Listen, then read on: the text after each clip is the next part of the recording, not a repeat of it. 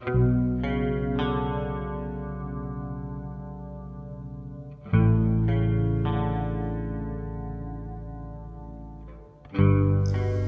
بود از جنس غم. نمی‌دانم شاید هم ان در کل هر خری که بود نمی‌دانست چه بنویسد. از کجا بنویسد؟ چگونه بنویسد؟ ویرگول بگذارد یا خیر؟ ویرگول را با علامت سوال ادغام کند یا به خیر؟ او حتی دیگر آهنگ مناسبی برای ارزای روحش هم نمییافت. هایی که برایش جا می‌داد هم ماهیت خودشان را رها کرده بودند.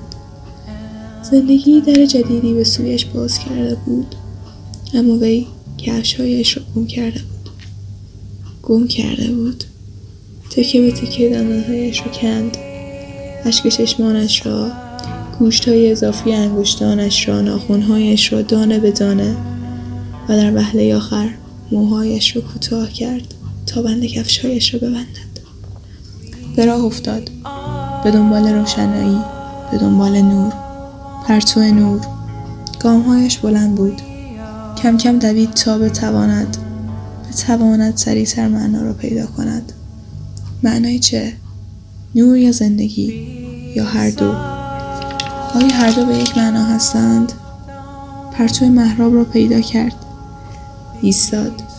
سرش را پایین آورد. کفشایش به تن بود. آیا دخترک زندگی کرده بود؟